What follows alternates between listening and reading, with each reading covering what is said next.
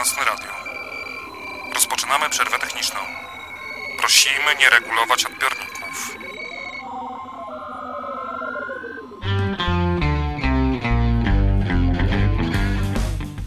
Witam Was bardzo gorąco i serdecznie w ten piękny piątek 13. Po raz drugi chyba mam przywilej prowadzić audycję właśnie w ten wyjątkowy dzień, piątek 13. I dzisiaj będzie właśnie przerwa techniczna, która będzie dotyczyła tematycznie pewnych takich mało fortunnych wpadek w historii nauki, w historii techniki. Co prawda sam tytuł, jaki nadałem, to Kosmiczny Pech, natomiast nie będziemy tylko mówić o kosmosie, zajmiemy się trzema moimi ulubionymi tematami, czyli po pierwsze kosmos, po drugie sztuczna inteligencja i po trzecie lotnictwo. Także tutaj będziemy sobie robili jakiś taki mały przegląd. Dzisiejsza audycja jest bardziej ciekawostkowa niż jakakolwiek inna, ale mam też dla Was nowość, moi drodzy, bo sobie założyłem też małego żebrotroniksa i jeżeli wszystko zadziała tak, jak ustawiłem, to wszystko powinno, Wasze dotacje powinny zostać przeczytane.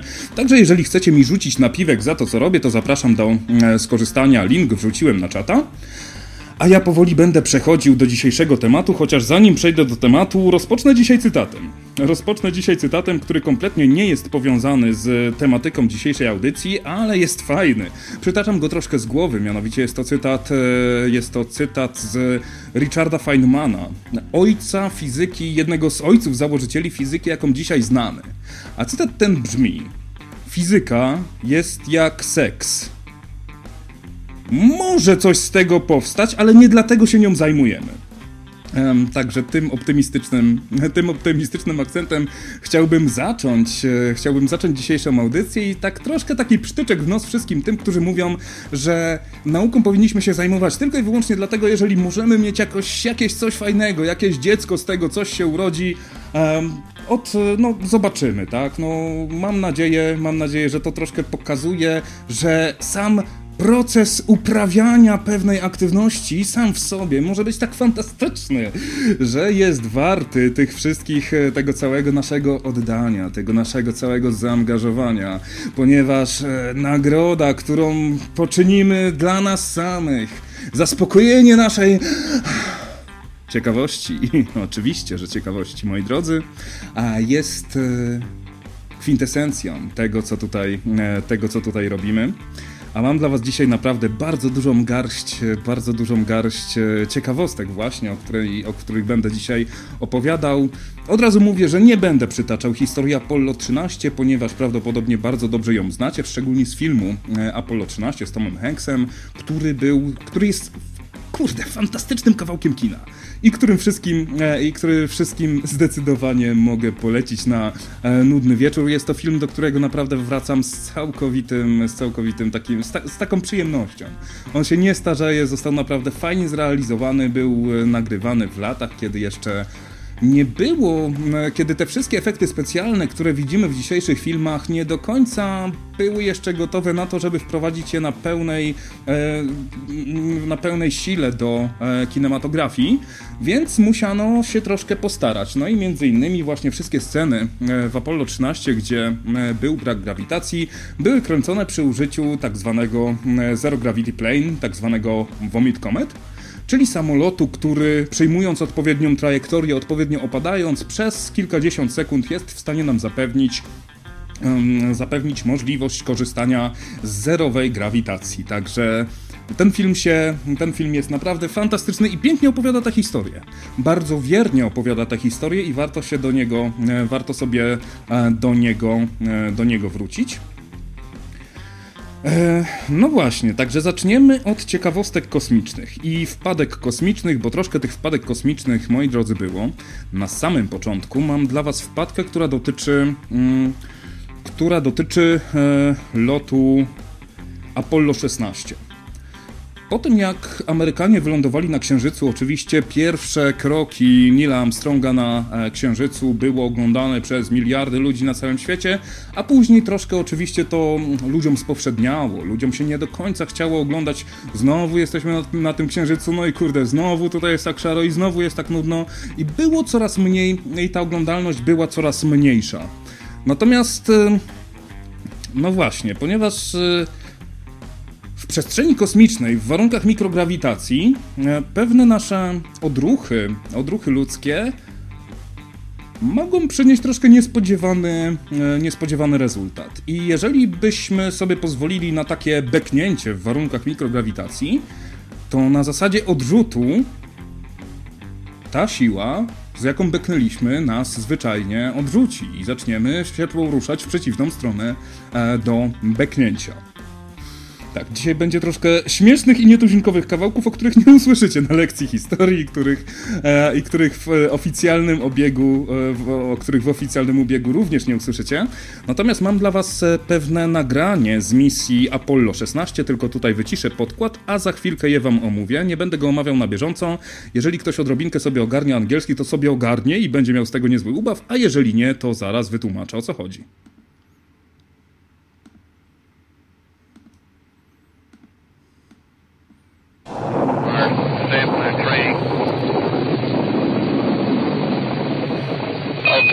And I sure think it's paying off. You guys done an outstanding job.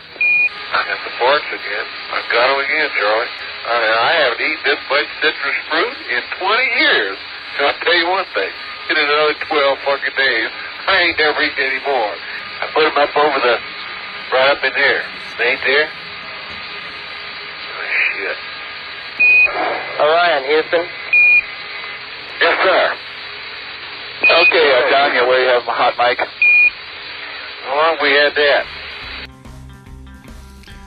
Nagranie to dotyczyło dość niezbyt przyjemnych pierdnięć, których doświadczył astronauta stojąc na cholernym Księżycu w 1972 roku, który przede wszystkim zwalał winę na swoje problemy gastryczne, na dietę, którą zaproponowano mu przed wyruszeniem na Księżyc. A dieta ta oczywiście składała się z floryckich cytrusów. No i niestety upewnił się w ten sposób, jak to jeszcze w innym nagraniu, ale którego dzisiaj tutaj już nie będę przytaczał, że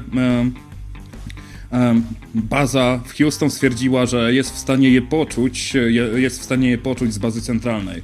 Problem, mimo że tutaj pojawiają się pewne przekleństwa, chociaż podejrzewam, że fuck mówi się bardzo często w kosmosie, tylko nie od razu o tym słyszymy, a będzie jeszcze tutaj bardzo wiele okazji do rzucenia mięsem dzisiaj w różnych historiach, które będę wam opowiadał. Natomiast to sprawiało pewne dodatkowe problemy, ponieważ warunki innego ciśnienia i innej grawitacji sprawiały te problemy, dla których dzisiaj na Międzynarodową Stację Kosmiczną nie wolno wnieść napoju gazowanego. Dlatego, że w warunkach obniżonego ciśnienia mamy ten problem, że zarówno nasze zwieracze, jak i nasze gardło nie jest w stanie powstrzymać tego gazu, który chce się ulotnić, i to może być naprawdę bardzo duże zagrożenie. Oprócz tego problem, o którym się dowiedzieliśmy dopiero wtedy, kiedy nasz astronauta dostał tych biednych bąków na powierzchni Księżyca, był taki, że Amerykanie wówczas stosowali atmosferę w 100% tlenową. Dużo bardziej rozrzedzoną, a jeżeli sobie dorzucimy do tlenu, który bardzo fajnie wspomaga spalanie, dorzucimy jeszcze troszkę do tego metanu, no to wtedy się zaczynają dość wybuchowe problemy. Dzisiaj astronauci, którzy są wysyłani na przeróżne misje kosmiczne, muszą przejść na odpowiednią dietę z odpowiednim wyprzedzeniem, żeby nie było ryzyka, że się zbekają lub im się coś tam ulotni z międzypośladków na pokładzie ich statku kosmicznego.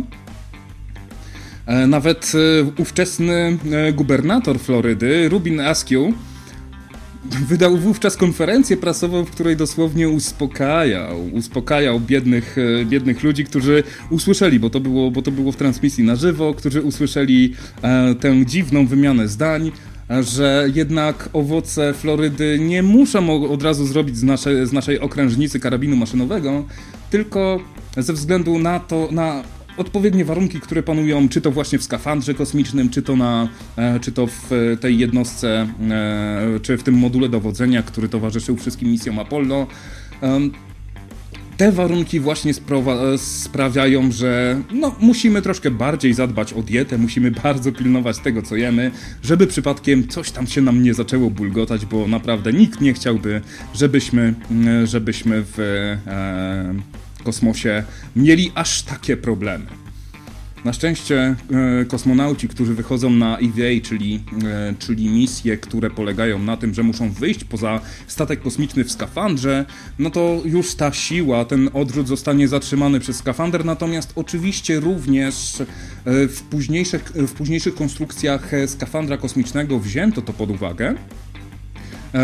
pod uwagę i przypilnowano, żeby to przypadkiem nie trafiało z powrotem do obiegu, żeby to nie należało do tego naszego wspólnego obiegu w skafandrze kosmicznym, którym cały czas oddychamy. Bo nie oszukujmy się, trzeba tutaj zaznaczyć, że skafander kosmiczny jest to najmniejszy statek kosmiczny, który wyprodukowała ludzkość.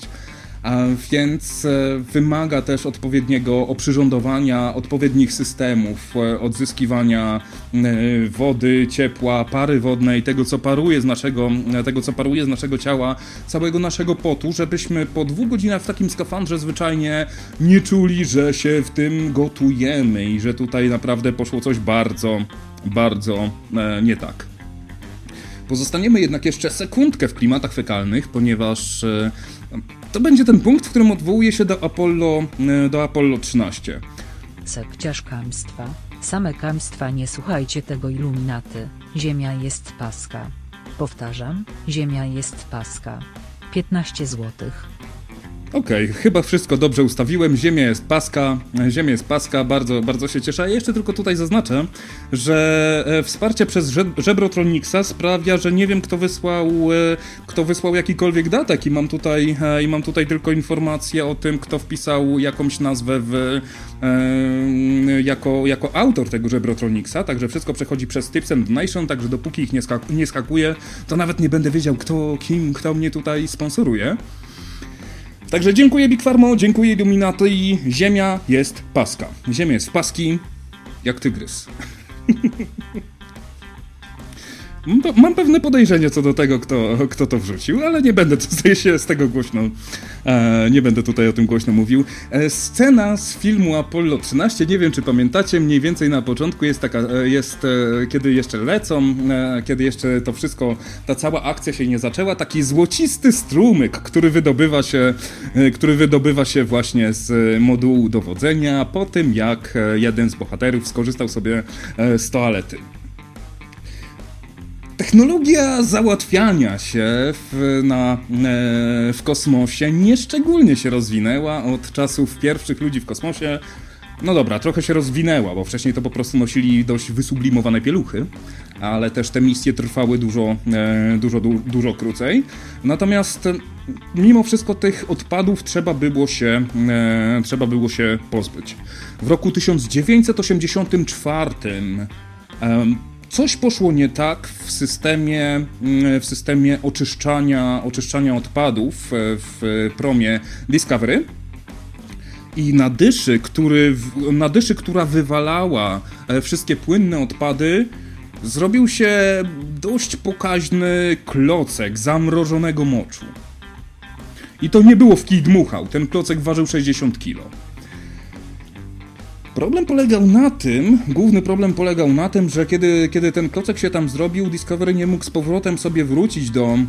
mógł sobie z powrotem wrócić do atmosfery ziemskiej ze względu na to, że zakłócało to aerodynamikę wahadłowca i mogło spowodować bardzo poważne konsekwencje przy lądowaniu, nawet przed lądowaniem, w zasadzie przy samym wejściu w atmosferę.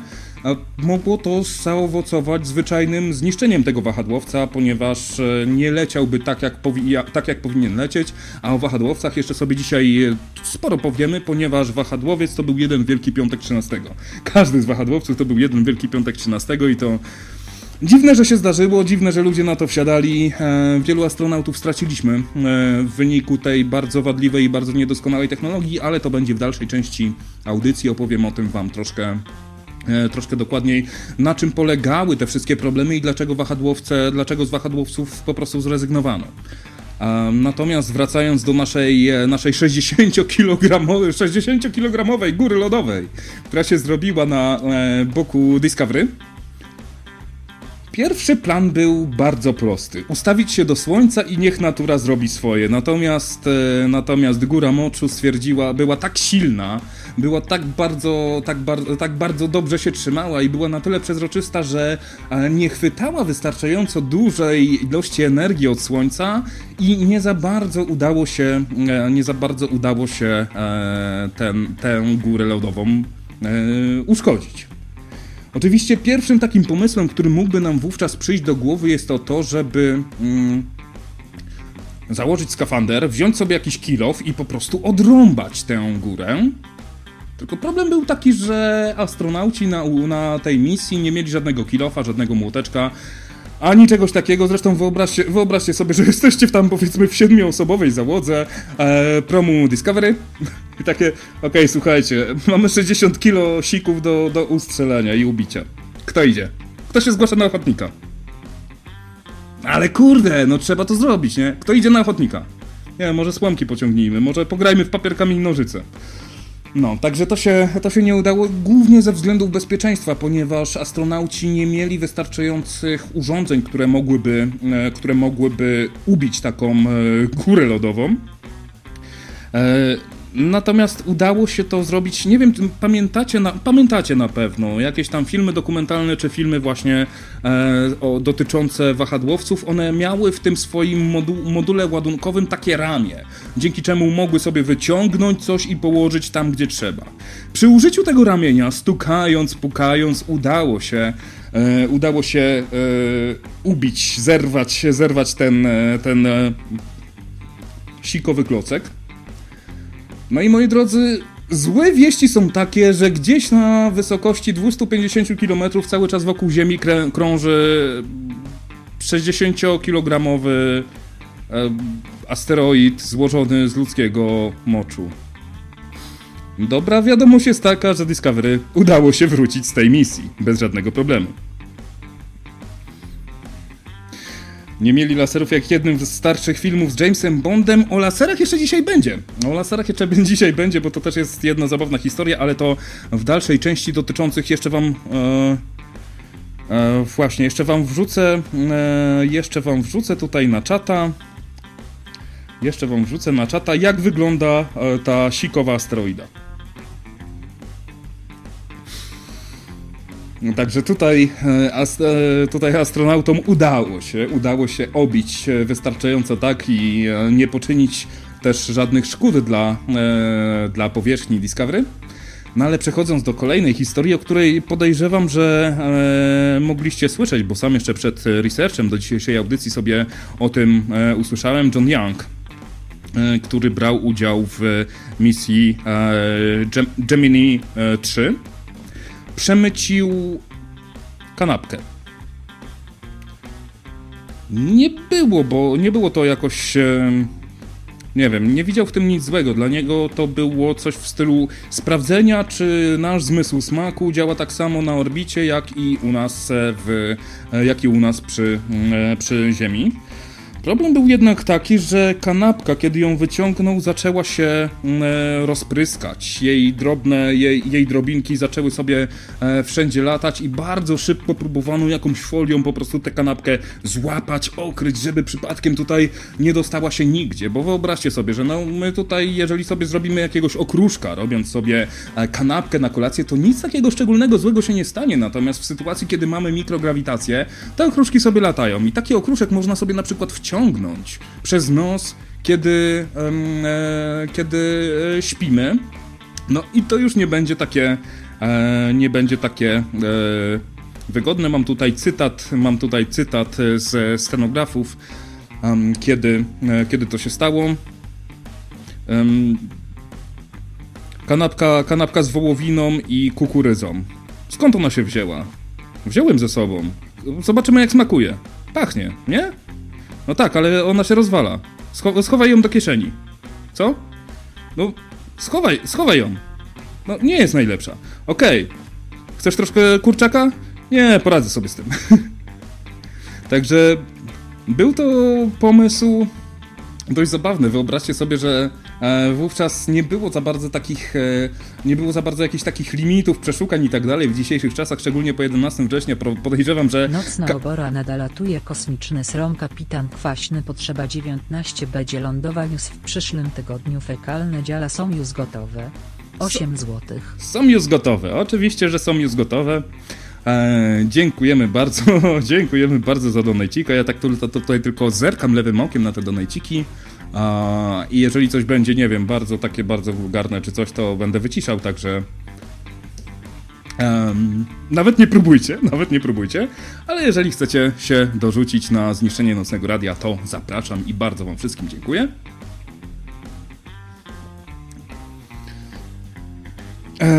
No właśnie, i udało sobie się poradzić z tą kanapką, tylko to pokazało, że kurde, to mi się przypomina taka scena z Seksmisji, gdzie właśnie, nie wiem, chyba Maksiu przemycił jakąś tam flaszeczkę w tej swojej komorze hibernacyjnej, no i w jakichś tam dziwnych warunkach mogłoby to, powiedzmy, inaczej zadziałać. Także, moi drodzy, jeżeli kiedykolwiek polecicie w kosmos i stwierdzicie, że warto tutaj sobie coś przemycić, to przynajmniej warto mieć jakieś fajne podstawy. Pamiętajmy też, że to się działo w roku Gemini 3, czyli 70 któryś, nie pamiętam. Natomiast wówczas jeszcze bardzo dużo się uczyliśmy o tej niskiej orbicie ziemskiej i jeszcze nie do końca zdawaliśmy sobie sprawę z tego, jak bardzo niebezpieczne mogą być tego typu przemyty. Swoją drogą nie miałem tego. Dzisiaj właśnie też w ramach researchu, szukając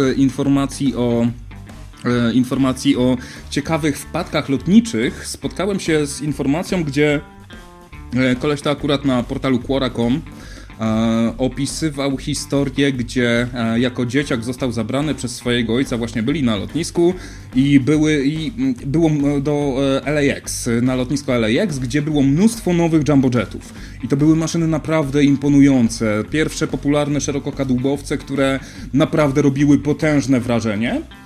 I wraz ze swoim ojcem i ze swoim bratem, on miał wtedy 12 lat, jego brat 10 lat, udało im się wejść przez rękaw takiego podłączonego jumbojeta. Po tym jak pasażerowie opuścili ten samolot, ekipa opuściła ten samolot i nikt tam się tym samolotem za bardzo nie zastanawiał i minęło tam 15 minut, które spędzili na pokładzie i potem sobie po prostu wyszli i nikt nawet nie zwracał na to uwagi. Oczywiście nie jestem w stanie sprawdzić wiarygodności tej historii, ale jestem w stanie uwierzyć, że w owym czasie, w dawniejszych latach było to jak najbardziej możliwe, bo też różne dziwne wypadki się zdarzały przed 11 września, kiedy ten kokpit nie musiał być do końca aż tak bardzo sterylny. Inną ciekawostką, może nie takim failem, nie takim pechem, ale ciekawostką było wyposażanie rosyjskich kosmonautów w obrzyny, w obcięte dwururki, które miały na celu to, żeby oni... nie mieli oni tutaj strzelać do kosmitów czy do nazistów zajmujących ciemną stronę Księżyca, tylko na wypadek, jeżeli ten biedny Sojus by zboczył z kursu i wylądował gdzieś na głębokiej tajdze, żeby oni sobie poradzili z tymi wszystkimi biednymi niedźwiedziami. Pistolet o nazwie TP-82 był stworzony z myślą właśnie o astronautach, bardzo lekki jak na te czasy i miał wystarczającą siłę, żeby położyć niedźwiedzia grizzly. No mam nadzieję, że nigdy żadnemu Rosjaninowi nie przyszło do głowy, żeby wystrzelić czymś takim w kosmosie, ponieważ w warunkach mikrograwitacji, tak jak wam mówiłem na samym początku o mocy beknięcia, które jest dużo większe w kosmosie niż tutaj u nas na Ziemi, no to musimy też liczyć się z pewnymi konsekwencjami w postaci odrzutu. I tutaj podejrzewam, że większy problem byłby z ciałem, które odebrałoby taką samą ilość energii, które jeżeli kiedyś tam strzelaliście z czegokolwiek, no to poczuliście na swoim ramieniu czy na swoich rękach. Natomiast no, w kosmosie cała ta nasza zadziałałoby odrobinkę inaczej i prawdopodobnie skończyłoby się to nie tylko przyrżnięciem ciała w coś, ale też po przełączaniem masy przełączników i różnych innych dziwnych, rzeczy. Tutaj od razu pytajmy już oczywiście na czacie. Pierwsze lądowanie na Księżycu w TV 1969 rok, Star Trek TV 1966 rok. Really makes you think. Tak, dokładnie. Prawdą jest, że Kubrick był poproszony o to, żeby sfingować lądowanie na Księżycu, natomiast Kubrick powiedział jako perfekcjonista, że żeby to dobrze wyglądało, to zdjęcia muszą być zrobione na Księżycu. I gdzie twój Stanton Friedman teraz? Tak to mniej więcej wyglądało, przynajmniej według mojej wiedzy na temat spisków. Tutaj jeszcze... No właśnie, bo tutaj przechodzimy do tego punktu. NASA faktycznie z pewnych dziwnych powodów, o których za chwilkę wam powiem, wymazała taśmy filmowe z pierwszego lądowania na Księżycu. Stało się tak dlatego, że NASA po tym, jak się skończył boom na podróż na Księżyc, kiedy się okazało, że kolejne misje Apollo musiały zostać odwołane ze względu właśnie na finanse, ponieważ nie było aż takiej podniety. Zwyczajnie trzeba było ciąć koszty. W ramach cięcia kosztów, ponieważ NASA przechowuje bardzo, bardzo dużo informacji, a to były czasy, w których jeszcze nie mieliśmy dysków twardych, napędy taśmowe też były zabójczo drogie i uznała za właściwe, żeby sobie ponownie wykorzystać taśmy VHS do kolejnych swoich projektów. Ciekawostką jest to, że te sceny, które widzieliśmy w telewizji, pochodziły z kamery, która była zamontowana przed telewizorkiem, gdzie była bezpośrednia transmisja, ponieważ na ostatni moment, tuż przed lądowaniem na Księżycu, nie pomyślano za bardzo na tym, żeby ten sygnał jakoś przekierować. Zresztą to była technologia analogowa, nie mieliśmy tych wszystkich rozwiązań, które mamy w tym momencie. Wobec czego wpadli na taki pomysł, no i faktycznie jakość tych pierwszych ujęć jest fatalna, jest beznadziejna, ale to była kamera postawiona przed telewizorkiem. I tutaj nawet w 2006 roku NASA przyznała, że faktycznie jest coś takiego. Taśma miała się nazywać APL-11MASHS02E09. Więc... niezbyt tak w stylu, o kurde, wylądowaliśmy na Księżycu, ja pierdzielę, to trzeba zachować, tylko jakiś tam kod, jakieś tam pierdoły, w ogóle co to jest S02, S09, nie jestem pewien czy powinienem w ogóle w to wierzyć, no ale tak nazwijmy to rzekomo, ostatnio przez moją serię sprawdzam, bardzo lubię słowo rzekomo, właśnie kurde, bo miałem to zaznaczyć na samym początku. Dzięki wielkie w ogóle za wszystkie komentarze, które się pojawiły pod ostatnim odcinkiem Sprawdzam, gdzie poprosiłem was o proponowane tematy. Parę z nich na pewno wezmę na warsztat, paru z nich na pewno na warsztat nie wezmę, a nie wezmę na warsztat tych rzeczy, o których wiemy bardzo mało albo o których wiemy jednostronnie. Ponieważ jeżeli chodzi o polskie przypadki UFO, jak incydent w Gdyni, jak incydent w Emilcinie, jak incydent w Nadarzycach, to mamy bardzo mało materiałów źródłowych, ponieważ jakieś takie dziennikarstwo to tak wówczas troszkę kulało, nie mieliśmy odpowiednich narzędzi, żeby coś nagrać i tak naprawdę musiałbym się opierać o relacje ufologów. A jak wiemy z paru ostatnich odcinków o ufologii, ufolodzy lubią dopisywać sobie pewne dziwne rzeczy i tak potrzebuje twardych faktów, zapisów w gazetach, a nie słowo przeciwko słowu. Zresztą sam, jak już chyba wspominałem, ale to nie, wspominałem o tym w strefie premium, że sam jestem świadkiem incydentu nadarzyckiego. Sam go widziałem jako małe dziecko, no może już nie takie małe, natomiast widziałem i nawet nie zgadzam się co do umiejscowienia na niebie tego całego incydentu, ponieważ wiem, że widziałem to ze swojego pokoju, który miał tylko jedno okno i nie miał żadnej klamki. Nie, popraw się, nie wolno tak mówić, to jest ciepłe medium. Widziałem to ze swojego pokoju, z bratem wybiegliśmy na podwórko i nie ma technicznej możliwości, żeby to było w tym miejscu na niebie, gdzie twierdzą współcześni ufologowie. Natomiast co do samych źródeł i co do samego wyjaśnienia, no to nie, to może może innym razem, no bo mam pewne wyjaśnienie tego konkretnego incydentu, ale po prostu nie chcę się tutaj rozbijać jakoś na drobne. Może kiedyś na jakimś sprawdzam live, bo coś takiego też planuję, że chyba zrobimy to w ogóle po medycznej marihuanie, która ukaże się już w przyszłym tygodniu, a to będzie naprawdę torpeda. Także czekajcie, bo naprawdę coś fajnego się szykuje. Jutro się widzę ze znajomą lekarką, która posłuży mi za konsultantkę co do tego, co mi się udało odkryć i zobaczymy, co dalej z tym pójdzie. Ja was z kolei proszę, że jak wam się spodobał jakiś odcinek, sprawdzam, wrzućcie gdzieś tam na jakiegoś Facebooka swojego, czy gdzieś tam coś, żeby zainteresować ludzi tą serią, bo to jest to całe mięso, które chciałbym wam dać jak najbardziej. Oczywiście sprawdzam, jest i będzie za darmo, natomiast to, o co chciałbym was poprosić, to jest zrobić mi troszkę sztucznego, no może nie takiego sztucznego, ale po prostu szumu, tłumu, żeby ludzie też lekko zainteresowani tym tematem mogli sobie liznąć troszkę tej skondensowanej piguły wiedzy, którą staram się wam przekazać. Więc no, tylko i tyle. I nie będę jej molestował, zresztą ona jest mężata, więc nie będę jej molestował. Wracając do naszego tematu dzisiejszego, troszkę teraz się będę znęcał nad promami kosmicznymi, ponieważ promy kosmiczne, pomijając nieudane starty rakiet sowieckich,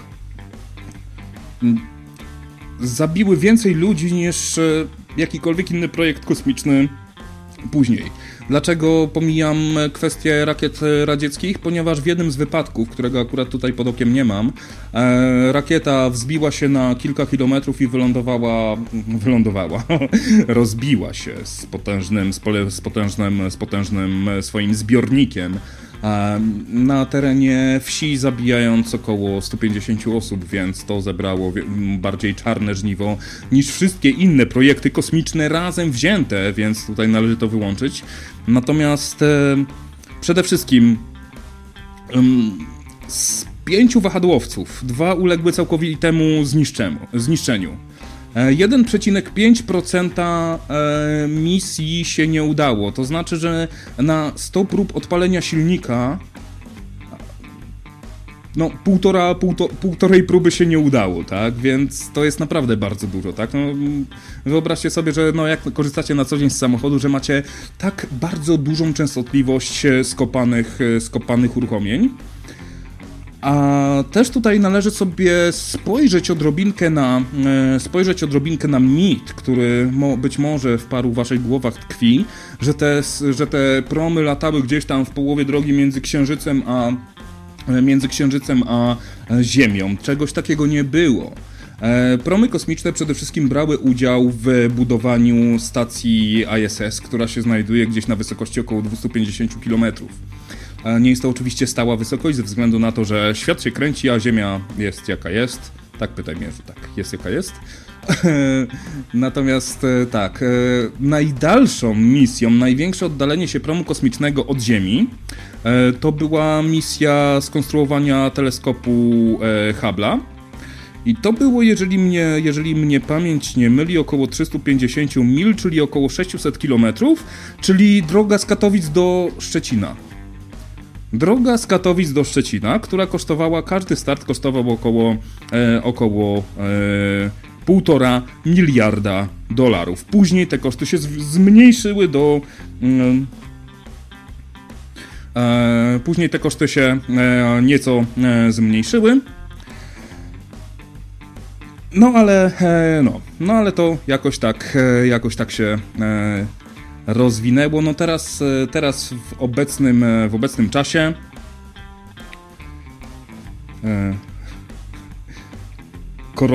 Korolów, on też jest ofiarą rakiety.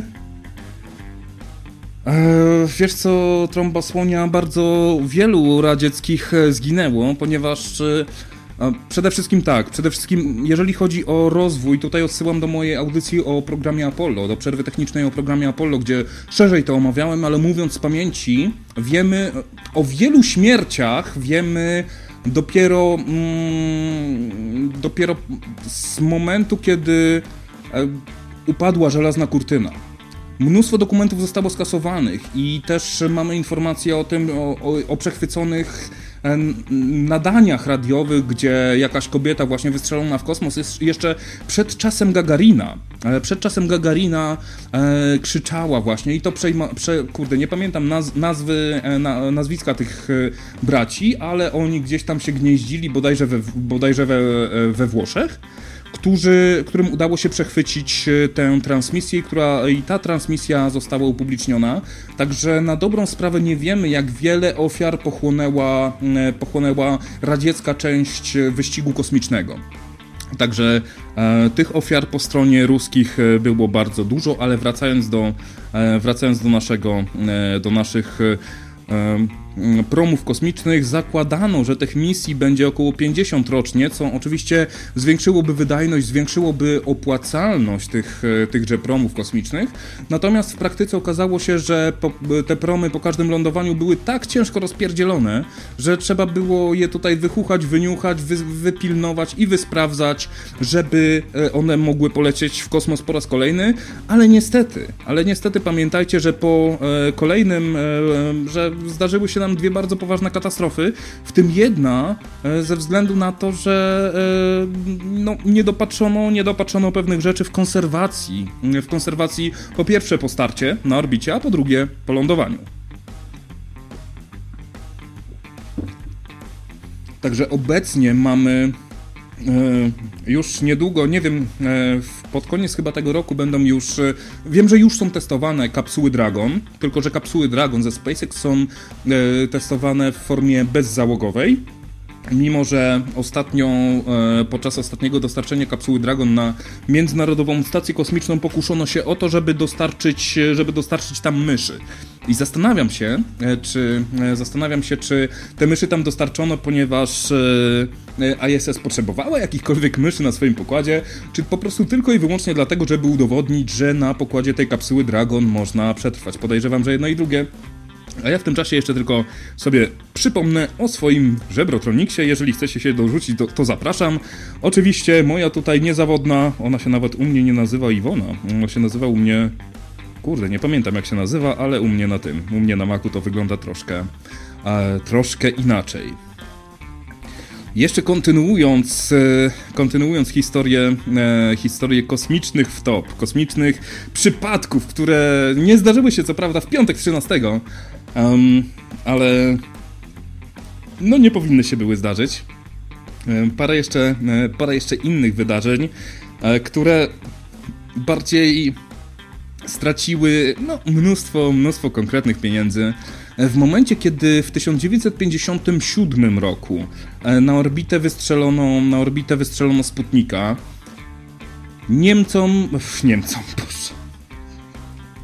Amerykanom oczywiście się zrobiło nagle bardzo ciepło w zbrojach, bo to był tylko Sputnik, który robił pip, pip, pip, pip. Ale równie dobrze to mógł być jakiś później satelita szpiegowski, czy coś, co mogłoby dużo bardziej zaszkodzić. Amerykanie, znowu jakoś na końcu języka mam Niemcy. Werner von Braun, wyjdź z mojej głowy! Amerykanie bardzo się bali, że to może być przecież jakiś satelita, który sobie zrzuci jakąś atomówkę na Waszyngton, bo czemu nie? Eisenhower, ówczesny prezydent Eisenhower zdecydował, że przyspieszy projekt Vanguard. Jeszcze to było przed powstaniem NASA. Wówczas za ten projekt był odpowiedzialny United States Naval Research Laboratory. Miało wystrzelić coś właśnie na kształt Sputnika. Malutkiego orbitera, który ważył 1,5 kg, był wielkości grejpfruta. No i postawiono 6 grudnia 1957 roku postawiono rakietę Vanguard TV3 na Cape Canaveral na Florydzie, na tym legendarnym punkcie startowym. Projekt był przyspieszony. A gdy się człowiek spieszy, to się diabeł cieszy. Vanguard TV3 osiągnął niebotyczną wysokość 8 metrów, po czym uwalił się i spłonął w potężnej eksplozji. Żeby było śmieszniej, ten satelita, którego miano wyrzucić, że miano wytoczyć, został wystrzelony z tej rakiety i został odnaleziony kilkadziesiąt metrów dalej, całkowicie nietknięty. I tak sobie wbił się ten biedny grejpfrut w ziemię i robił pip, pip, pip. Nie jest to oczywiście jedyna wtopa z ówczesnych czasów, bo to były czasy ciężkie, gdzie my się tak bardzo do tego kosmosu spieszyliśmy i tak nie do końca jeszcze byliśmy gotowi na to, żeby tam się pojawić, i zebraliśmy bardzo ciężką lekcję, żeby przełknąć, prawda, tę żabę. Projekt Gemini 9A 1966, gdzie właśnie miano wystrzelić w ramach tego kosmicznego wyścigu, bo to nie chodziło tylko i wyłącznie oczywiście o Księżyc, który został zdobyty dopiero kilka lat później, ale również w panowanie nad orbitą, wystrzelenie swoich satelit. Wystrzelono na orbitę, już wam tutaj wrzucę, okej, powinno zadziałać. Tam z tej paszczy, nie do końca otwartej, miał się wydobyć maleńki satelita, któremu się nie udało wydobyć. I kolejne miliony dolarów poszły w niebyt. W sumie nie wiem, czy się udało to wyciągnąć, czy nie, bo tutaj nie mam tego akurat u siebie w notatkach. Ale no taki... O, jeszcze to będzie piękne zdjęcie, słuchajcie, już wam wrzucam na czata. A jeżeli nie wrzucę tych zdjęć do opisu audycji, drodzy słuchacze offline, zdarza mi się, wiem, że często obiecuję i zapominam o tym, jeżeli mi się zdarzyło, to po prostu opitolcie mnie w komentarzach i wtedy sobie o tym przypomnę. No i niestety nie udało się otworzyć tego dzioba i wydobyć, no i niestety pieniądze poszły w niebyt. W programie w odcinku przerwy technicznej dotyczącego programu Apollo opowiadałem wam o Lunar Landing Research Vehicle, czyli opartemu na żyroskopach i silnikach odrzutowych symulatorze lądownika księżycowego. Zaznaczałem wam wówczas też, że dzięki temu, że Neil Armstrong, który postawił był pierwszym człowiekiem na Księżycu i wszyscy go zapamiętaliśmy, zawdzięcza ten swój sukces właśnie temu, że udało mu się w sposób udany katapultować z właśnie takiego lądownika, bo możemy sobie wyobrazić, że mamy taki lądownik, który ma pod spodem bardzo duży silnik, który ma po bokach parę takich mniejszych silników. No i sterowanie tego w warunkach mikrograwitacji będzie stosunkowo łatwe, natomiast jeżeli przeniesiemy to na warunki ziemskie, no to już się zaczynają pewne problemy. To był oczywiście moduł treningowy i bardzo dobrze, że ludzie, którzy później mieli wylądować tym ustrojstwem na Księżycu, najpierw byli trenowani do czegoś dużo bardziej trudnego. Więc, no ale niestety... Maszyna ta, Lunar Landing Research Vehicle, zbierał swoje bardzo ciężkie żniwo, ale jednocześnie zapewnił Armstrongowi to, że był pierwszą osobą, która postawiła stopę na Księżycu. Zastanawiam się, czy wam mu opowiadać jeszcze o Skylabie, który jest absolutnie moim ulubionym projektem, ponieważ nie ma drugiego tak spieprzonego projektu od początku do końca w całej historii eksploracji kosmosu przez człowieka. Naprawdę, nie ma. To był po prostu fail na failu. Gorzej nie mogło być. Zresztą podejrzewam, że ze względu na moją taką zwykłą, oddolną fascynację tym projektem opowiadałem wam już o nim paręnaście razy co najmniej, ale może poświęcę mu chociaż parę minut. Jest to projekt pochodzi z 1970 bodajże drugiego do 73 do 74 roku. Ze względu na swoją beznadziejną konstrukcję i ułożenie głównych paneli słonecznych bardzo blisko modułu, gdzie przebywali ludzie, okazało się, że po zamontowaniu tego Skylaba na orbicie średnia temperatura wynosiła około 50 stopni. To nie jest miejsce, w którym chcielibyście pracować. Co więcej, Skylab jest jedynym statkiem kosmicznym, na którym doszło do buntu. Ponieważ ze względu na strasznie niefajne warunki wewnątrz, to było naprawdę małe, to było naprawdę ciasne, gorące, nieprzyjemne i spieprzone od początku do końca. Astronauci w zasadzie, stwierdzili, że oni nie będą wykonywać obowiązków projektu. A wówczas Houston stwierdziło, że no to my po was nie przylecimy. No i tak się bujali.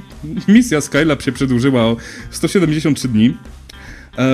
I Skylab, jeszcze żeby było śmieszniej, nie tylko był sfejlowany podczas swojej pracy i nie był sfejlowany tylko podczas swojego wystrzelenia, ale nawet nie udało się go dobrze zdeorbitować. Skylab się rozpadł i jego części trafiły na Ziemię, nie do końca spalone. I wówczas, nie pamiętam już, jakie to było hrabstwo, kiedyś o tym opowiadałem, ale z głowy sobie tego nie przypomnę. Skylab zostało za resztki Skylaba został wystawiony mandat wobec NASA i żeby było śmieszniej, NASA nie opłaciła tego mandatu, a dopiero miłośnicy NASA ten mandat opłacili, a w międzyczasie pojawił się u nas na antenie nie kto inny jak... Dobry wieczór. Uszanowanko, trochę cicho jesteś, ale cię podgłośnie. Ostatnio dziwne rzeczy ze strony technicznej się dzieją, ale nieważne. Mam na początek jedną prośbę. Jakbyś mógł gdzieś tam pod koniec powiedzieć tak ogólnie, jakby z czego twoim zdaniem wynikały te wpadki, tak? No bo część to na pewno jest to, że to był pierwszy raz, tak? Że to był pierwszy raz, to był eksperyment, nikt w ogóle nie wiedział, co się stanie, tak? I jak to się stanie, jak to się potoczy. Ale na pewno też część to są takie po prostu czysto ludzkie zaniechania, tak?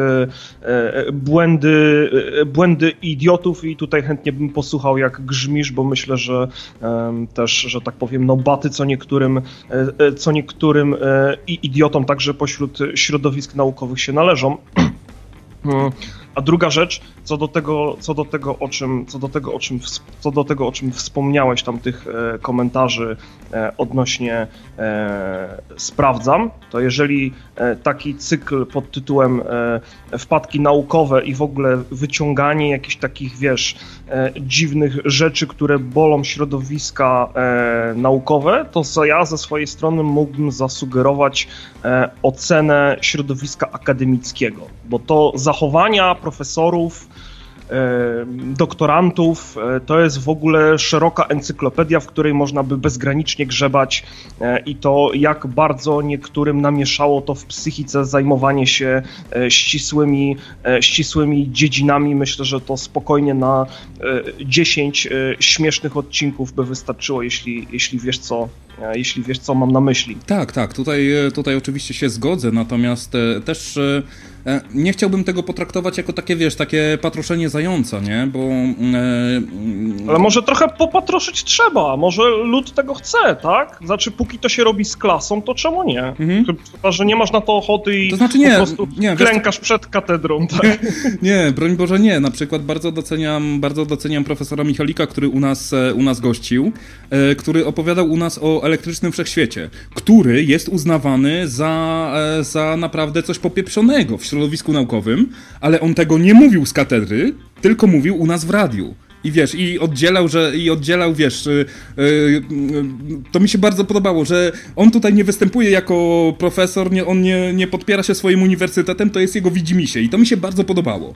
Natomiast jest wielu naukowców, którzy no tak troszkę im się w główkach poprzewracało i sobie stwierdzili, że oni się poprą tym swoim autorytetem i stwierdzą, że ja tutaj mam Nobla, no to mogę teraz wam po prostu nawalać co tylko przyjmiecie i wy macie mnie słuchać, bo ja mam Nobla, nie?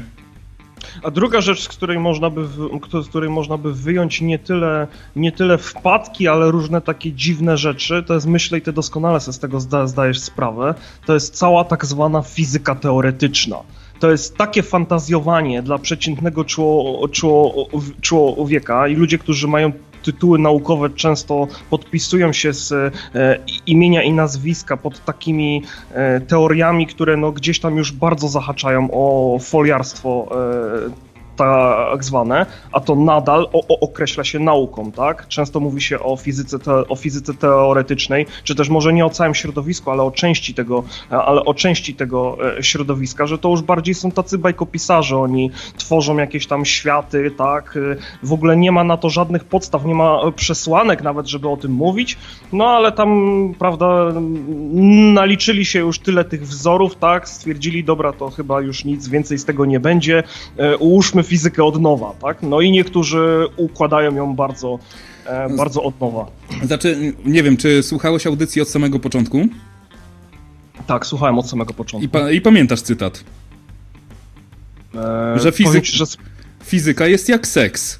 Może tak, ma jak tak, no właśnie, więc dlatego mamy tę naszą całą fizykę teoretyczną, natomiast jeżeli chodzi o matematykę i fizykę teoretyczną, ona mimo wszystko daje nam całkiem dużo fajnych rzeczy i pozwala, nie wiem, w naszych grach komputerowych renderować dużo szybciej rzeczy, o których byśmy nie pomyśleli, że można je tak szybko renderować. Ona nam pomaga w pisaniu programów, ona nam pomaga tworzyć algorytmy kompresji, mimo że to jest cały czas twór teoretyczny. Tylko że w świecie cyfrowym możemy sobie zbudować ten twór teoretyczny i wykorzystywać i korzystać z tej całej wiedzy i jechać po tym wszystkim. Nieważne, że to nie ma odzwierciedlenia w rzeczywistości, nieważne, że nigdy tam swojego palca nie położysz, ale to w dalszym ciągu może mieć praktyczny wymiar w tym naszym dzisiaj coraz bardziej wirtualnym świecie. Także nie podchodziłbym do tego aż tak bardzo krytycznie. Ale trochę krytycznie, myślę, warto by na to spojrzeć, tak? W sensie spojrzeć na tych takich, wiesz, fantastów, tak? Którzy stoją na pograniczu nauki i czegoś takiego, co niby wyszło z nauki, ale już niewiele ma z nią wspólnego, tak? Bo no, nie ma ku temu żadnych poważnych przesłanek, co najwyżej teorie, na których oni się opierają, przy czym słowo opierają to tak można w cudzysłowiu tutaj postawić. No, to tyle ode mnie.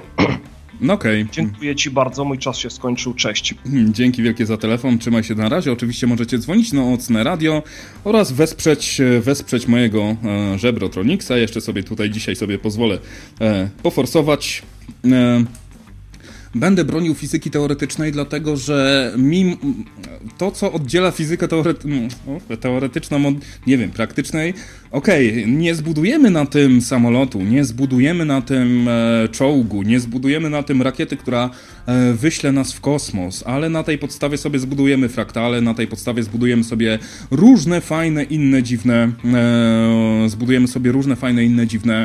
rzeczy i to... Fajnie, żeby to było, żeby to ktoś obliczył, żeby ktoś to, jak to mój matematyk w liceum mówił, zalegalizował, żeby zweryfikował, oddzielił to, co jest możliwe od tego, co nie jest możliwe. I jak to moja pani profesor od algebry na pierwszym roku studiów mówiła, że układ trójwymiarowy to każdy widzi, czterowymiarowy sobie wyobrazicie, a resztę pojedziemy przez indukcję.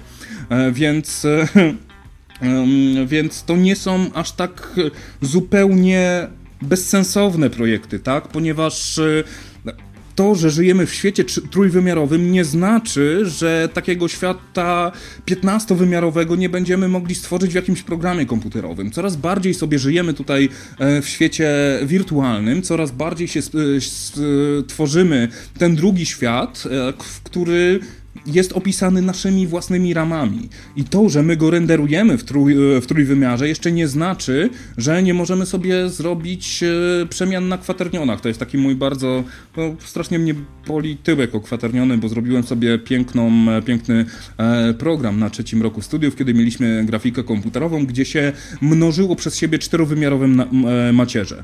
I chodziło mniej więcej o to, że przy użyciu dość prostego działania, jakie jest dla komputera przynajmniej prostego, jaką są operacje na macierzach, mogliśmy sobie poruszać obiektem, gdzie mieliśmy właśnie trzy wymiary fizyczne i czwarty wymiar czas. I przy pomocy zwykłego mnożenia, troszkę bardziej skomplikowanego mnożenia, tak, ale mogliśmy sobie zbudować bardzo szybki, bardzo wydajny silnik graficzny, który działa dzisiaj w waszych grach, dzisiaj w waszych konsolach, dzisiaj na waszych kartach graficznych i dzięki temu ten komputer tak szybko działa. I ta sama matematyka i fizyka teoretyczna sprawia, że jesteście w stanie sobie skompresować obrazek do JPEG-a, że jesteście w stanie sobie skompresować MP3, że jesteście sobie w stanie zrobić transformatę Fouriera, także naprawdę...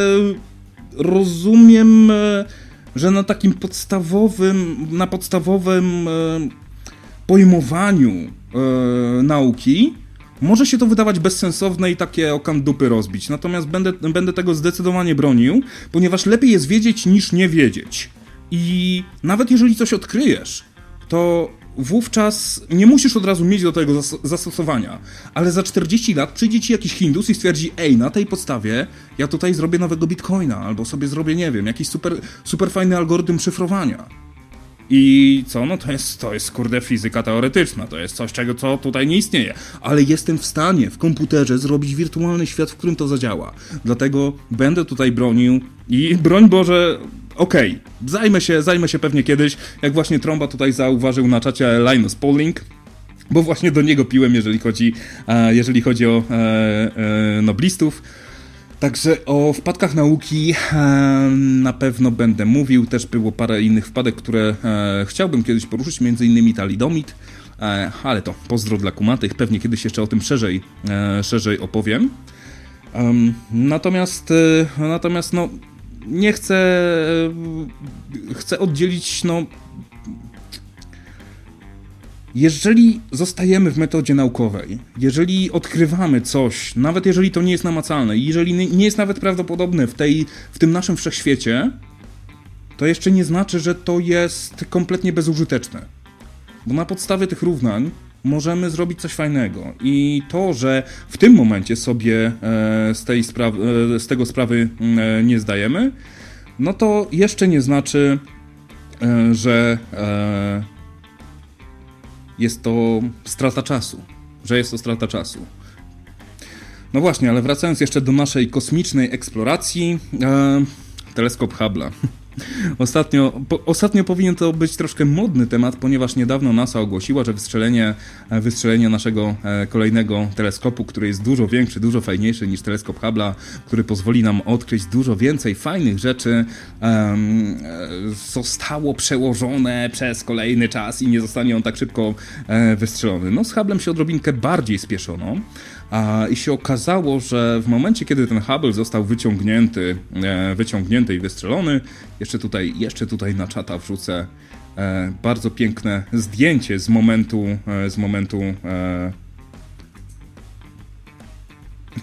talidomid jest za krótki w rączkach. Oj, Trąba, uwielbiam cię.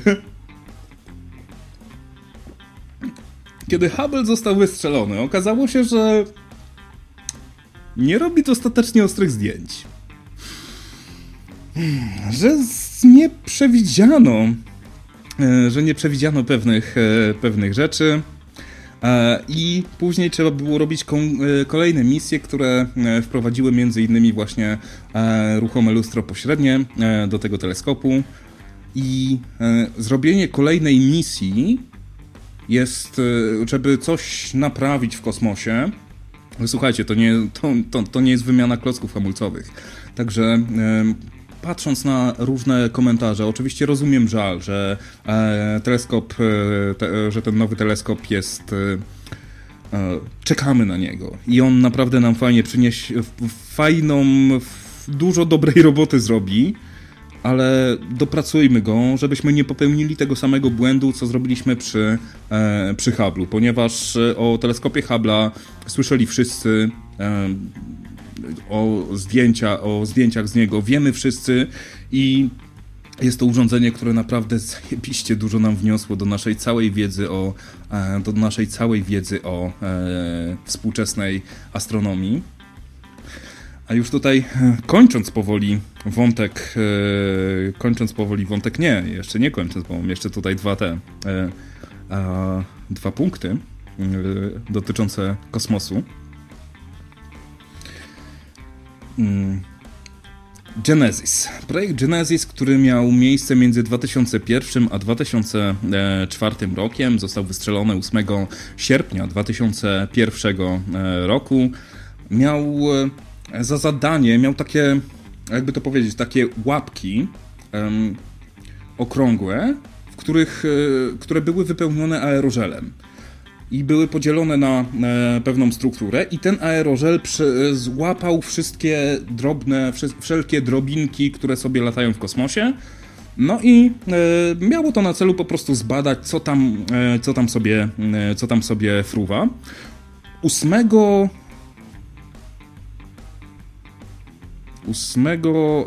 września, października 2004 roku kapsuła wróciła na Ziemię. W ogóle ten aerożel był naprawdę fajnym, niesamowicie świetnym pomysłem. Pamiętam, oglądałem jakiś czas temu film dokumentalny dotyczący tego, gdzie pokazywano jak to wyglądało i później jak pod mikroskopem po prostu szukano, gdzie coś się złapało, gdzie jakiś kamyczek malutki się złapał i miało to naprawdę niesamowitą wydajność. No właśnie, no i w 2004 kapsuła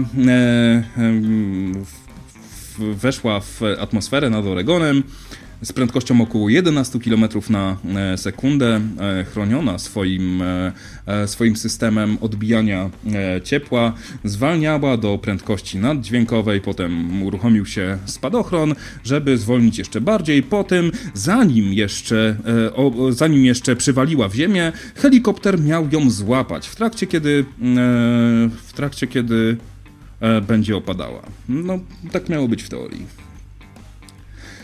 Niestety sensor, który miał odbierać prędkość, zapomniał, żeby wystrzelić spadochron.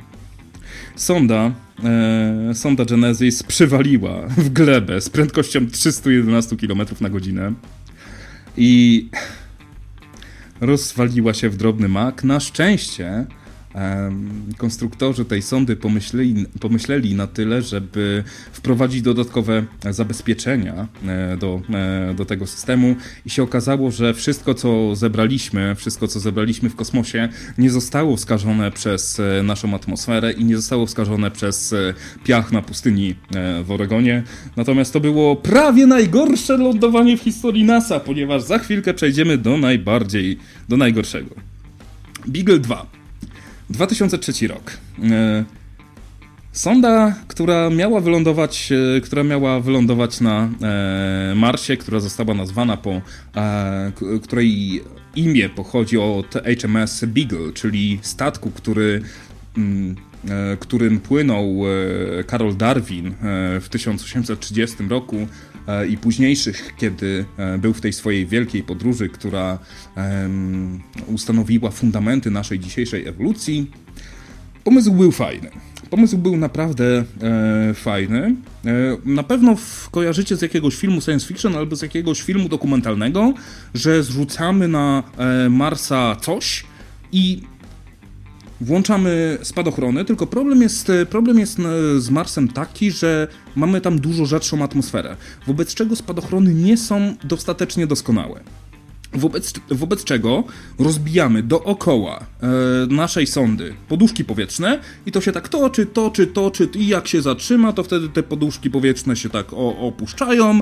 No i sonda Beagle 2 miała wówczas rozłożyć swoje 4 ramiona, które zawierały baterie, panele słoneczne. Niestety po lądowaniu sondy Beagle okazało się, że nie nawiązała kontaktu radiowego.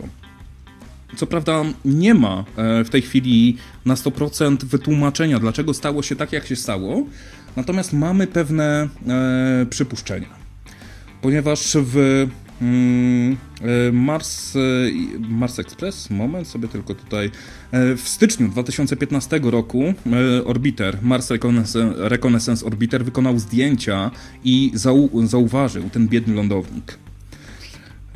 Nie mamy szczególnie dobrego obrazu. Obraz, który mamy, już wam tutaj wrzucę na czata.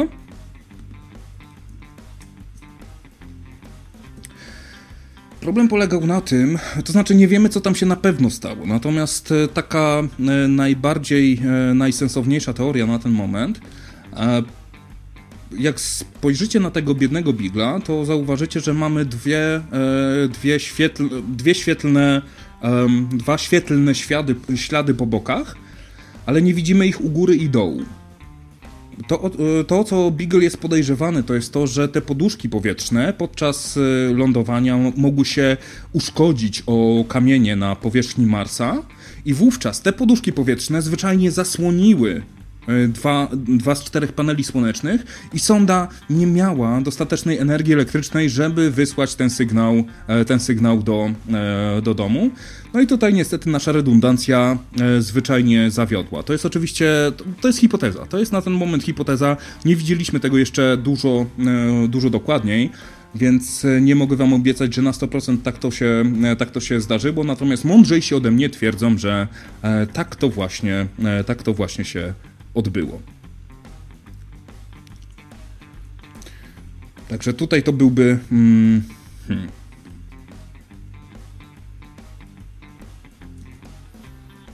Ja może tutaj wrzucę jakąś sobie przerwę muzyczną w międzyczasie, bo się rozgadałem strasznie. Oczywiście możecie dzwonić Skype, Nocne Radio, możecie wysyłać żebrotroniksy.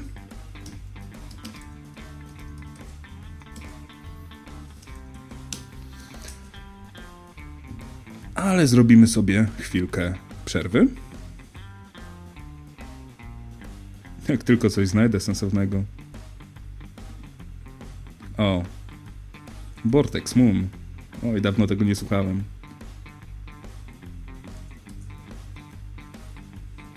No dobrze, to my się usłyszymy za 2 minuty. I przejdziemy do bardziej przyziemnych wpadek związanych... No właśnie, czy to z pechem, czy z jakąś tam niedoskonałością. Właśnie jeszcze... Kurde, jeszcze nie będzie przerwy muzycznej, bo muszę coś z pamięci przytoczyć. Mianowicie Mars Climate Orbiter, który został wystrzelony w 1998 roku.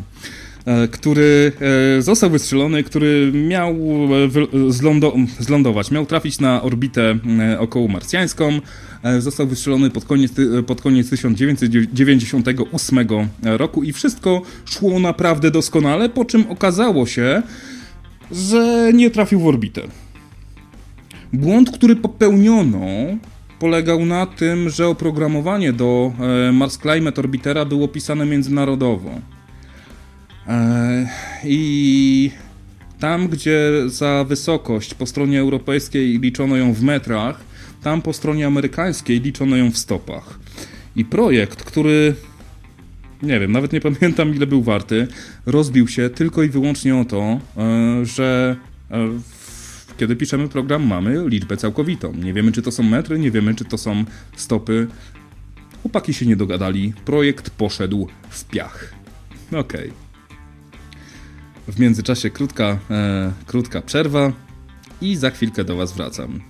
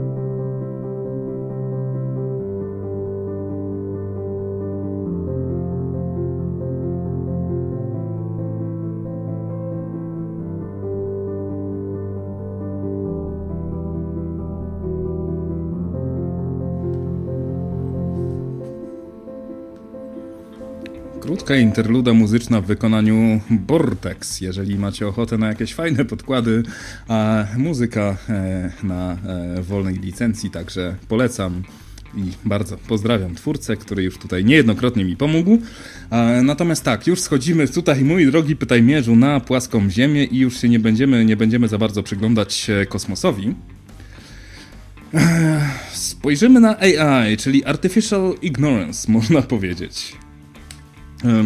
Za pewnej sposobie otworzyłem sobie dwa artykuły dotyczące wtop sztucznej inteligencji z roku 2016 i 2017 i taki dysonans między jedną a drugą listą jest dość porażający.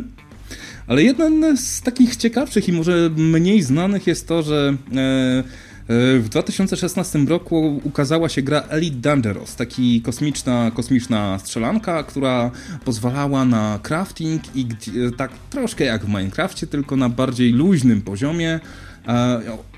No i takie masywne MMORPG, można powiedzieć, tak?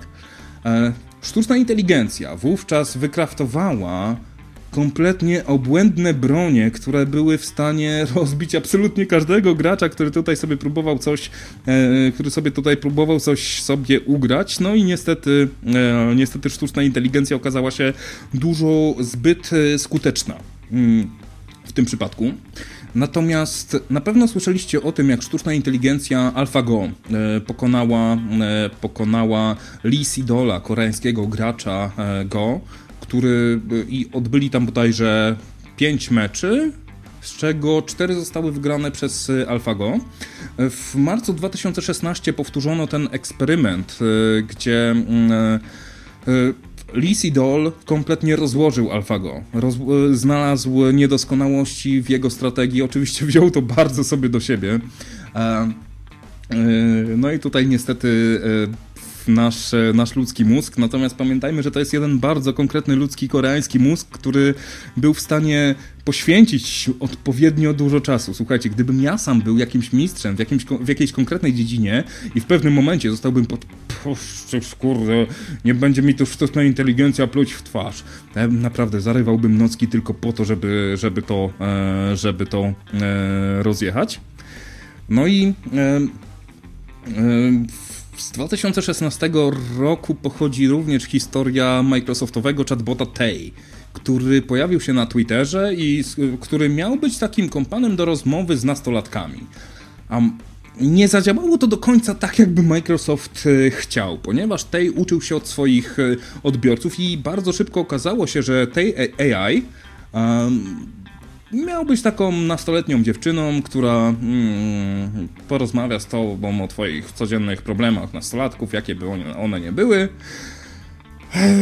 Okazało się, że nagle patroszy feministki jeszcze bardziej niż nasz kochany Zenon, kocha Hitlera i będzie tutaj deptała czarnych. No właśnie, jest jeszcze w 2016 roku odbył się pierwszy konkurs piękności, w którym jurorami miała być sztuczna inteligencja. Jak określono tę całą historię, okazało się, że jury było bardzo rasistowskie i stwierdziło, że tylko białe kobiety są piękne. I tutaj jeszcze jeden punkt, tak żeby wam pokazać różnicę między oczekiwaniami 2016 a 2017 roku. Również sztuczna inteligencja, która się w ogóle nazywała Minority Report i miała przewidywać przestępstwa. Okazało się, że dużo brutalniej traktowała czarnoskórych potencjalnych przestępców jako ludzi, którzy mogą popełnić przestępstwo, niż białych. No i my uważamy, że to będzie pewien lewar, pewne uprzedzenie. Natomiast z drugiej strony, jeżeli wepchniemy odpowiednio dużo danych, no to się wtedy będzie to mogło zupełnie inaczej, odbywać.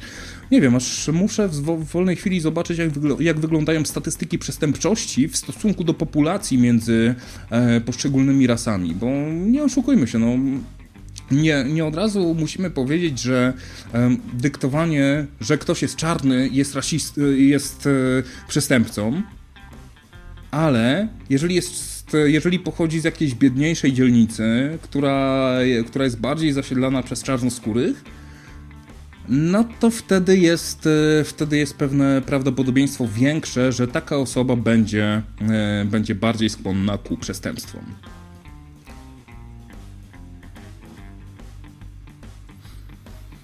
Także tak na sam wstęp i przenosimy się do roku 2017, gdzie pierwszy punkt mnie po prostu rozkłada. Dotyczy on słownika Google Translate pomiędzy językiem tureckim a językiem angielskim. Ponieważ w języku angielskim rodzajów nie mamy określonej w każdym punkcie, tak? Mamy he, she dopiero w trzeciej liczbie.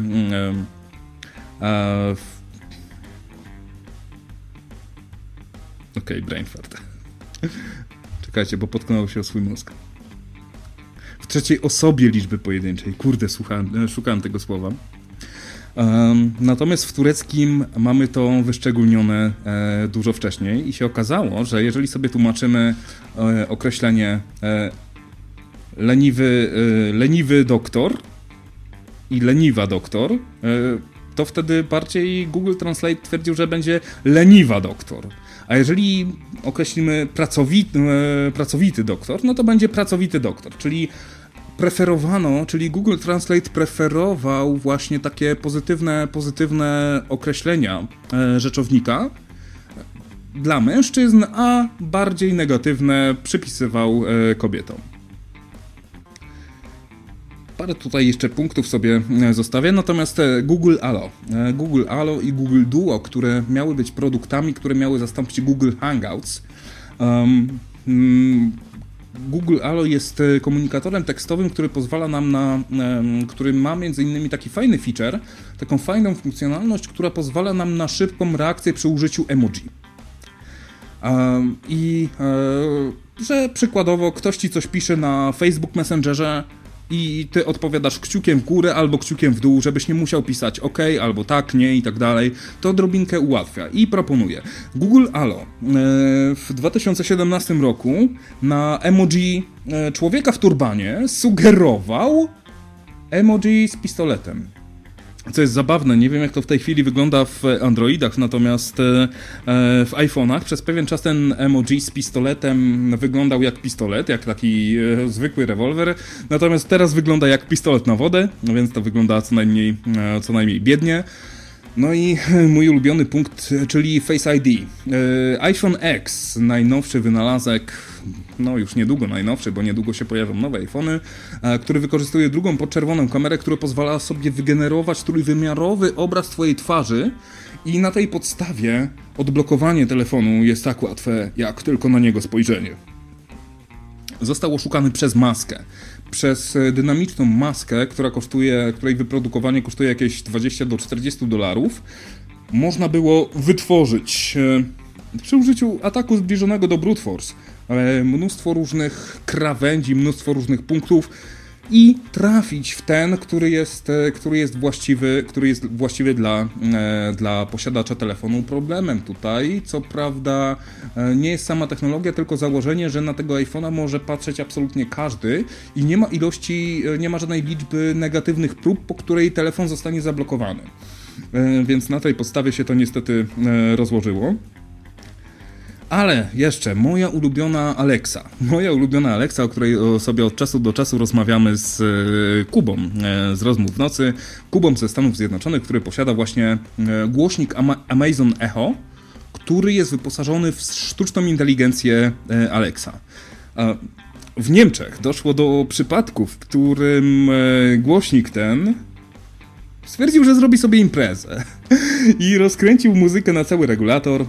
Niemiecka policja dostała się do budynku, podczas kiedy właściciel tego mieszkania był nieobecny.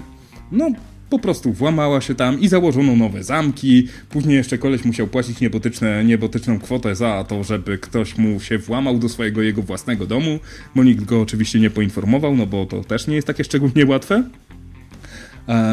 Więc no niestety no, nasze inteligentne głośniki mogą nam zrobić fajną paradę. Mi się tutaj przypomina historia sprzed paru miesięcy, kiedy sobie zainstalowałem Spotify, bo miałem po prostu kod ze względu na to, że sobie kupiłem tuner.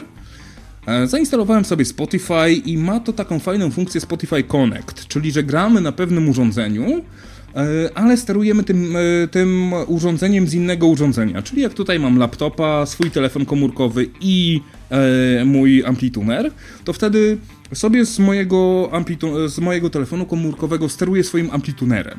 I sobie odtwarzam i on tam wszystko odtwarza na tym amplitunerze. Pewnego dnia wyszedłem rano do pracy, włączam sobie muzykę. Nie gra. Jeszcze, kurde, słuchawki mi się popsuły, ale próbuję, podnoszę głośność na maksa. Kurde, nie gra. I tak patrzę na samym dole, takim drobnym druczkiem jest opisane odtwarzanie na Denon AVX 1400H. O kurde. Moi sąsiedzi muszą naprawdę bardzo lubić Hatsune Miku. Bo nikt mi na ten temat nie zamarudził. No ale niestety technologia jest jaka jest. Spotify jest bardzo obiecującą usługą ze względu na to, że udostępnia swoje API. Miałem taki plan, żeby sobie troszkę zautomatyzować pewne rzeczy, żeby sobie przykładowo rzucić właśnie na mój amplituner budzik czy coś takiego.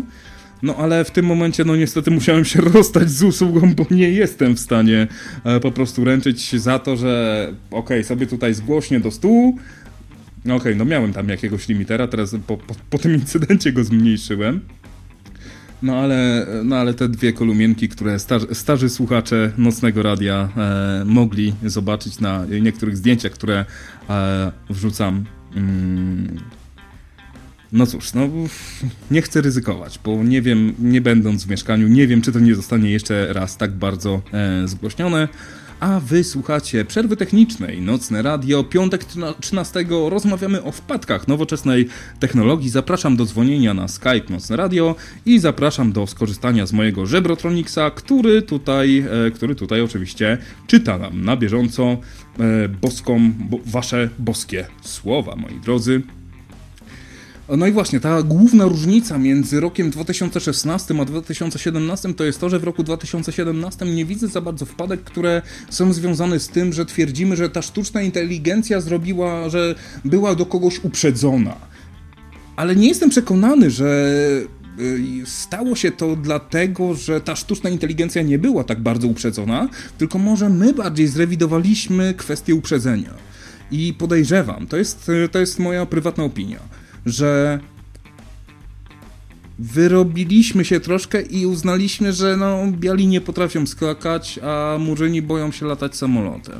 I nie ma w tym nic złego. I nie ma potrzeby, żeby szukać na siłę jakichś dziwnych powiązań między rzeczami, które tak naprawdę powiązane absolutnie nie są. W kolejnej części zaś, która tutaj była i ze strachu wyprodukowała złoto, Magraf zawał dostał i... Nie, Magraf sobie śpi na moim plecaku. Przechodząc do trzeciej części dzisiejszej audycji, czyli do lotnictwa i zabawnych wypadków w lotnictwie. 17 lutego 1994 roku pilot dwusilnikowego Pipera PA-34, to jest taka korsa wśród samolotów, to jest od 4 do 6 miejsc siedzących, co prawda dwusilnikowiec, więc nie jest to aż tak bardzo beznadziejnie małe. Leciał ze Springfield w Kentucky do Crossville w Tennessee. Ale przysnęło mu się po drodze na autopilocie i obudził się 5 godzin później nad oceanem. był około 400 km od Panama City na Florydzie, które było jego najbliższym lotniskiem i zostało mu jakieś 20 minut paliwa. Zgłosił oczywiście sygnał Mayday, wodował i udało mu się zwodować 70 mil od Petersburga i pilot został odzyskany przez straż przybrzeżną. Natomiast tak, to zabawne jest, co nie jest często i chętnie podnoszonym faktem, że piloci komercyjnych samolotów bardzo często sobie lubią... Jakbym tak prowadził audycję, nie? Pamiętacie, kiedy to się parę razy chyba... Jak krawiec na eksperymencie wódczanym, co Konrad zadzwonił i tak... Krawca nie słychać przez 4 godziny, audycja kompletnie przejęta przez Konrada. A jakby on wtedy samolot prowadził? To jest naprawdę, kurde, dać człowiekowi narzędzie, które ma mu dać troszkę czasu, a on po prostu stwierdzi, że sobie przytnie komara i się obudzi 210 km dalej. 210 mil dalej, przepraszam, kurde, o czym ja mówię.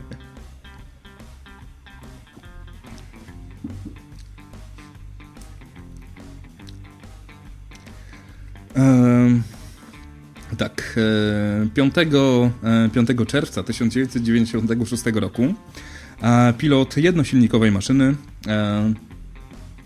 leciał ze swoim psem. W zasadzie przygotowywał się do startu. Lotnisko nie było w żaden sposób utwardzone, to po prostu była udeptana ziemia. Natomiast podczas startu psu udało się otworzyć drzwi i pies próbował uciec z samolotu pędzącego już ponad 100 km na godzinę. Pilot postanowił oczywiście przerwać start i sięgnął za psa, złapał go za ogon. Samolot zwalniał, natomiast pilot za bardzo nie zwracał uwagi na to, dokąd się udają. Zarył w glebę, stanął nosem, natomiast ani psu, ani człowiekowi nic się istotnego nie stało.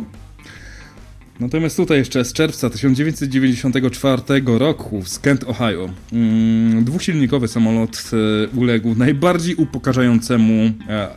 upokarzającej katastrofie, wypadkowi lotniczemu, o którym w życiu słyszałem. Podczas startu samolot się odrobinkę przechylił i zahaczył skrzydłem o psią budę. Nie troluję. Zahaczył o psią budę i trafił do jakiegoś stawu leżącego koło lotniska. Późniejsze badania NTSB wykazały, że nie było nic złego, nie było żadnych problemów związanych z systemem kontroli lotów, nie było żadnych awarii w samolocie, dopóki do tego wypadku nie doszło. Więc... No nie wiem, to jest coś takiego jak w tym dowcipie, kiedy żona wraca piechotą do domu po tym jak pierwszy raz wzięła samochód. Kochanie, co się stało? Czemu nie jesteś samochodem? No, świece są zalane. A gdzie samochód? No, na dnie jeziora. No to jest mniej więcej ten sam poziom. No, niestety takie rzeczy się zdarzają.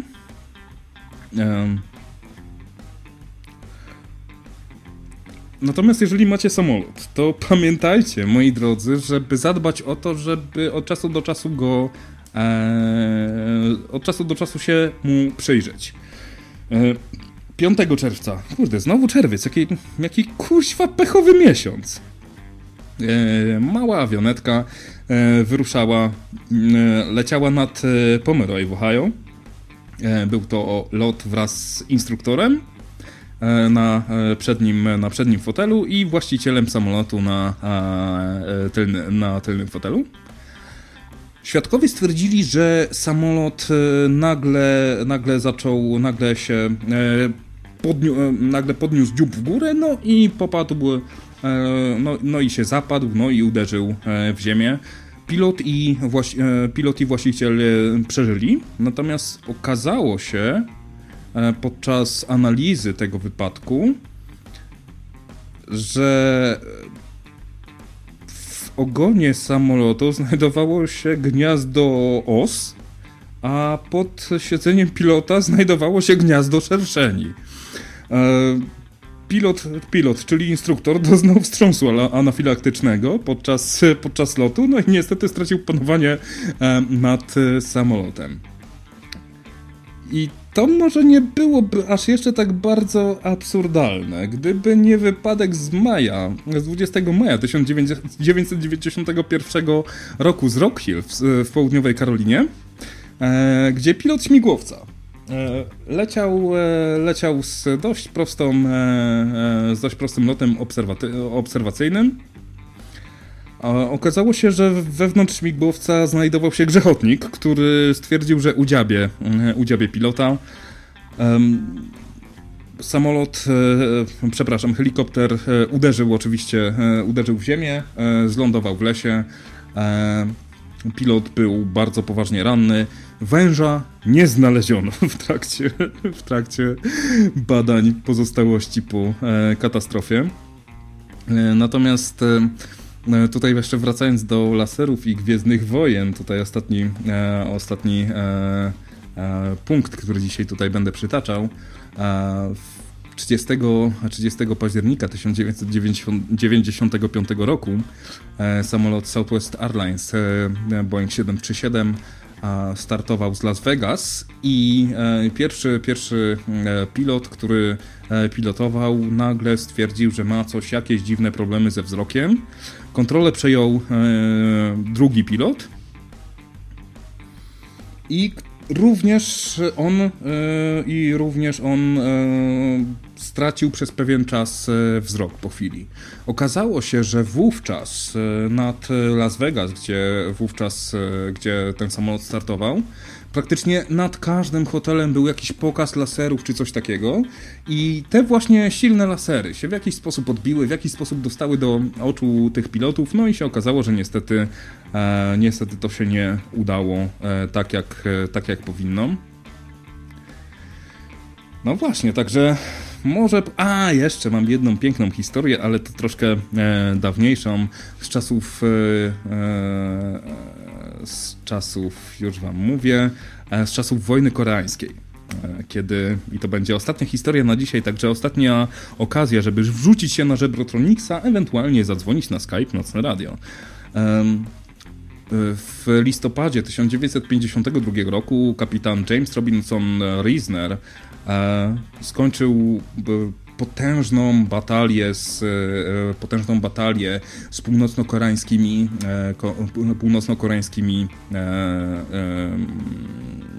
wojskami i udało mu się zestrzelić samolot MiG-15 tuż nad lotniskiem, który rozwalił kawał infrastruktury, mnóstwo innych samolotów, które tam leżały. Miał do wyboru albo się katapultować na terytorium wroga, gdzie właśnie zabił tak paręnaście do par 10 osób, albo wymyślić coś innego, ponieważ oberwał z wieżyczek naziemnych tak bardzo, że doszło do wycieku paliwa. Natomiast model samolotu, którym leciał, pozwalał mu na to, żeby się zaczepić nawzajem. I on, zaczepiony, mimo poważnych turbulencji, udało się w ten sposób doholować jego biedny tyłek do lotniska. Także wypadki się zdarzają, moi drodzy, i wypadki się zdarzają na praktycznie każdym poziomie nauki, świata. No nie wiem, no tutaj może zostaje mi tylko zapytać was o wasze prywatne wypadki z dzisiaj, czy z innych piątków 13, czy może jakieś takie własne przemyślenia na temat własnego gapiostwa. Jeżeli ktoś taki odważny i by się chciał tutaj przyznać do swoich błędów, zobaczymy. Natomiast to tyle na dzisiaj z mojej strony. Krawiec mi wcześniej pisał, że coś tam może będzie, ale raczej będzie ze spoilerem jutro, także na tę chwilę jeszcze mi nie powiedział. Ale już tutaj do mnie pisze. Tak, dzisiaj będą gadki ostateczne, moi drodzy, o północy. Dzisiaj będą gadki ostateczne, także uderz w stół, a krawiec się odezwie. A ja się z wami żegnam, zapraszam was o północy. Nocne radio, w połowie luźne gadki, w połowie czasy ostateczne, czyli gadki ostateczne, bądźcie gotowi. A ja się z wami żegnam, na razie i do usłyszenia w poniedziałek. Trzymajcie się, cześć.